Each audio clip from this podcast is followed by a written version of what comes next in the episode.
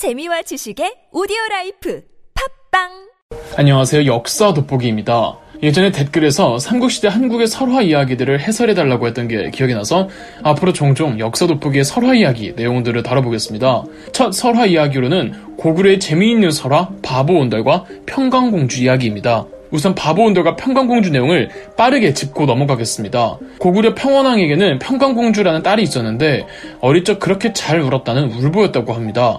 고구려 평원왕은 평강공주에게 울음을 그치지 않으면 바보 온달에게 시집을 보낸다고 하자 울음을 그쳤다고 하더군요. 바보 온달은 평양에서 못생기기로 유명했다는데 매우 매우 가난해서 밥을 빌어먹고 장님인 늙은 어미를 봉양하던 거지였답니다. 이후로 평원왕은 평강공주가 울 때마다 바보 온돌에게 시집 보낸다고 해서 울음을 달 랬다고 합니다. 시간이 지나 평강공주가 혼인을 할 나이가 되자 평원왕은 귀족집 자제와 결혼시키려 했지만 평강공주는 평원왕에게 어릴 적부터 자신을 바보 온돌과 결혼시키겠다고 하셨으니 국왕에 걸맞게 약속을 이행해달라고 하자 당연히 평원왕은 거절했고 평강공주는 제멋대로 궁궐에 나와 바보 온달과 만나 정말로 결혼을 한 겁니다. 평강공주는 궁궐에 나올 때 가져온 금팔찌를 팔아 그 돈으로 집안을 만들고 좋은 말을 골라 온달에게 말 타는 법을 알려주며 온달에게 무예를 연마하라고 제안했답니다. 온달이 공부와 수련에 집중할 수 있도록 평강공주가 물심양면 도와주었고 온달은 멀끔한 차림새에 출중한 무예 실력까지 갖춘 어엿한 사내로 거듭납니다.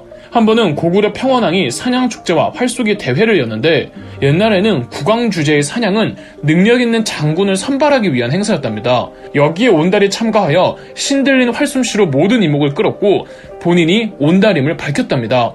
그런데 평원왕은 온달을 장군으로 임명은 할 수 있을지언정 공주의 남편으로는 차마 인정할 수 없던 차에 중국 북주의 군대가 고구려를 침공해올 때 온달이 선봉장에 되어 큰 활약을 해서 전쟁에서 이기게 됩니다. 평원왕은 크게 기뻐하며 온달을 자신의 사위로 인정해 주었고 평강공주는 다시 궁궐로 돌아올 수 있게 되었으며 온달은 고구려 군부의 핵심 위치로까지 성장합니다. 온달은 아내 평강공주가 없었으면 그렇게까지 성장할 수 없었고 이로 인해 평강공주는 내조의 상징으로 평가받고 있죠. 시간이 흘러 평원왕이 죽고 평원왕의 아들이자 평강공주와의 남매였던 영양왕이 즉위합니다.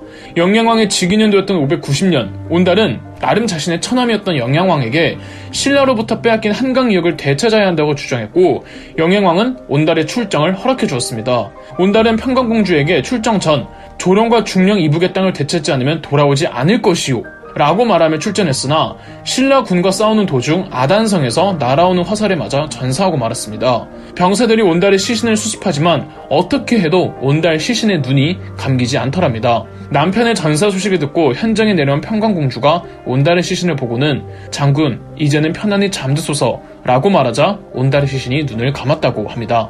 거의 뭐 어벤져스 엔드게임에서 페퍼가 토니한테 말한 You can rest now급의 감동이죠. 의외로 바보온달과 평강공주 이야기는 정사 삼국사기에 기록된 실제 역사입니다. 물론 삼국사기가 전설과 민담을 다루지 않고 재미 쫙 뺀 역사서라고 하지만 모든 기록들을 있는 그대로 무비판적으로 받아들여야 하는 건 아닙니다. 삼국사기도 역사적 상징과 은유들이 많이 있거든요.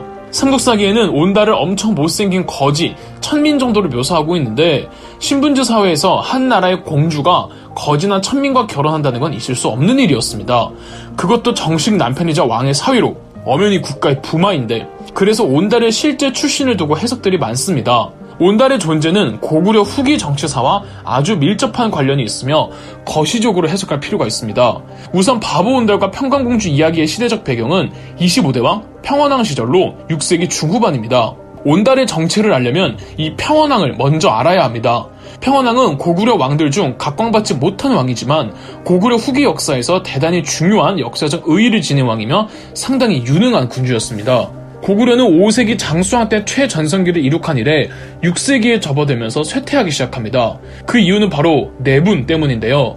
고구려는 장수왕이 기존의 국내성에서 새로운 평양의 안학궁으로 천도한 이후 국내성 출신의 구귀족파와 평양 기반의 신귀족파 사이에 심각한 내분에 시달렸습니다. 중국 측 기록을 무작정 100% 믿을 수는 없겠지만 그래도 참고용으로 인용해드리자면은 수서라는 역사서에는 고구려는 강신 호족들이 국권을 잡고 서로 파당을 지어 편애함이 풍속을 이룬다고 되어 있으며 신당서에는 고구려의 관에는 9등급이 있다. 그중 1품의 옛 이름은 대대로다.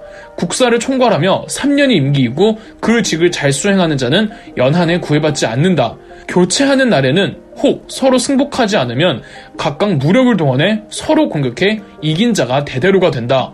왕은 단지 국문을 닫아 걸고 스스로를 지킬 뿐이었다. 라고 나와 있습니다. 평양천도 이후 고구려의 상황을 설명하는 기록이며 평원왕이 집권하기 직전이었던 544년에는 국내성 출신의 귀족들과 평양 기반 귀족들 사이에 대규모 내전이 벌어졌고 무려 2천여 명의 사상자가 나올 정도로 내부는 심각했습니다. 이 내전에서 승자는 평양 기반의 귀족들이었고 이후 고구려 국정은 평양 귀족들이 주도해갔으며 귀족들의 연합 및 내분으로 인해 당시 고구려 왕권은 실추될 대로 실추되어 있었습니다. 그 사이 백자랑 신라가 커서 한강 유역을 빼앗아 간 거고요. 그나마 이 어지러운 국면을 타개하고 고구려 국정과 사회 안정을 가져온 왕이 25대 왕 평원왕입니다. 을지문덕을 통해 살수대첩에서 크게 승리한 영양왕의 아버지가 바로 평원왕입니다. 평원왕은 궁궐을 기존의 안학궁에서 나와 평양성으로 옮겼고 이 평양성은 고구려 멸망 때까지 쭉 이어집니다. 궁궐의 위치를 바꾸었던 것만 봐도 평원왕은 국가의 개혁을 주도했으며 더 이상의 큰 내분이 일어나지 않게 주류 귀족이었던 평양성 귀족들의 특권을 보장해주는 가운데 타 지역 중소 귀족들도 어느 정도 챙겨주었습니다. 그리고 평원왕은 왕권 강화를 위해 본인의 측근들을 양성할 필요가 있었습니다. 일단 귀족들은 저마다 출신지들을 너무 많이 따지고 그리고 새로운 귀족들을 육성할 경우 평양성 귀족들이 가만 안 있기 때문에 귀족들을 양성할 수는 없었습니다. 그래서 누굴 육성하느냐? 바로 군부였죠. 평원왕은 자신을 적극 지지해줄 충성 집단으로 군부를 대거 키우고 육성하게 이릅니다. 군부 세력은 공만 세우면 사회적 입지가 어마어마해지기 때문에 출신 같은 걸 굳이 크게 따지지 않거든요. 그 대표자가 바로 온달이었던 겁니다. 이러한 고구려 왕실의 군부 육성 정책은 평원왕에 이어 그 아들인 영양왕으로도 이어졌고 그 과정에서 을지문덕, 온달의 아들 온삼은 이름은 정확하게 전해지지 않지만 수양자가 113만 명을 이끌고 왔을 때 요동성을 끝까지 지킨 강희식 장군 등이 발탁될 수 있었죠. 평양성 귀족들이 군부 육성에 큰 불만을 품지 않은 이유는 외교 노선과 정치 이념이 비슷했던 듯합니다. 군부나 평양성 귀족들이나 외교면에 있어서는 강하게 나가자는 강경론자들이었거든요. 이로써 평원왕의 온달 발탁에서부터 영양왕 때까지 이어진 군부 육성으로 인해 고구려 국정은 전반적으로 호전적 분위기가 강했고 그 타이밍에 수나라가 시비를 걸어오니까 고구려는 숙이는 거 없이 전쟁으로 번졌던 겁니다. 단 영양왕 사후 즉위한 평원왕의 다른 아들이자 영양왕의 동생이었던 영유왕은 평화 외교 노선을 고집했기 때문에 연시 집안이 대표로 있던 평양석 귀족들과 군부를 멀리하고 지방 귀족들을 대거 키웁니다. 영양왕 때 활약했던 을지문덕 등의 무장들이 영유왕 때 전혀 이름조차 등장하지 않는 이유라고 할 수 있겠죠. 다시 온달 장군과 평강공주 이야기로 넘어오자면 온달 장군이 마지막 전투에서 전사한 아단성은 서울의 아차산성이라는 설이 있고 충북 단양의 온달산성이라는 설이 있습니다. 온달사 후 평강공주의 남은 이야기와 마지막은 전해지지 않고 있습니다. 북한에서는 평양의 진판이 무덤 제4호분이 평강공주의 무덤이라고 주장하고 있습니다.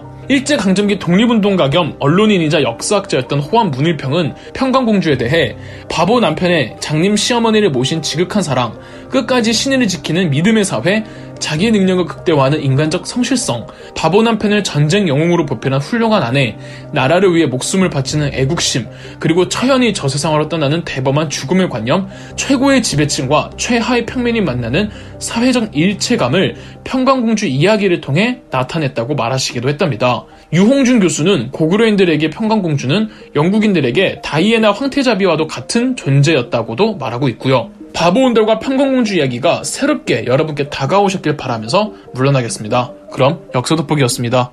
영상 재미있으셨다면 구독과 좋아요, 알림 설정까지 해주시면 감사드리겠습니다.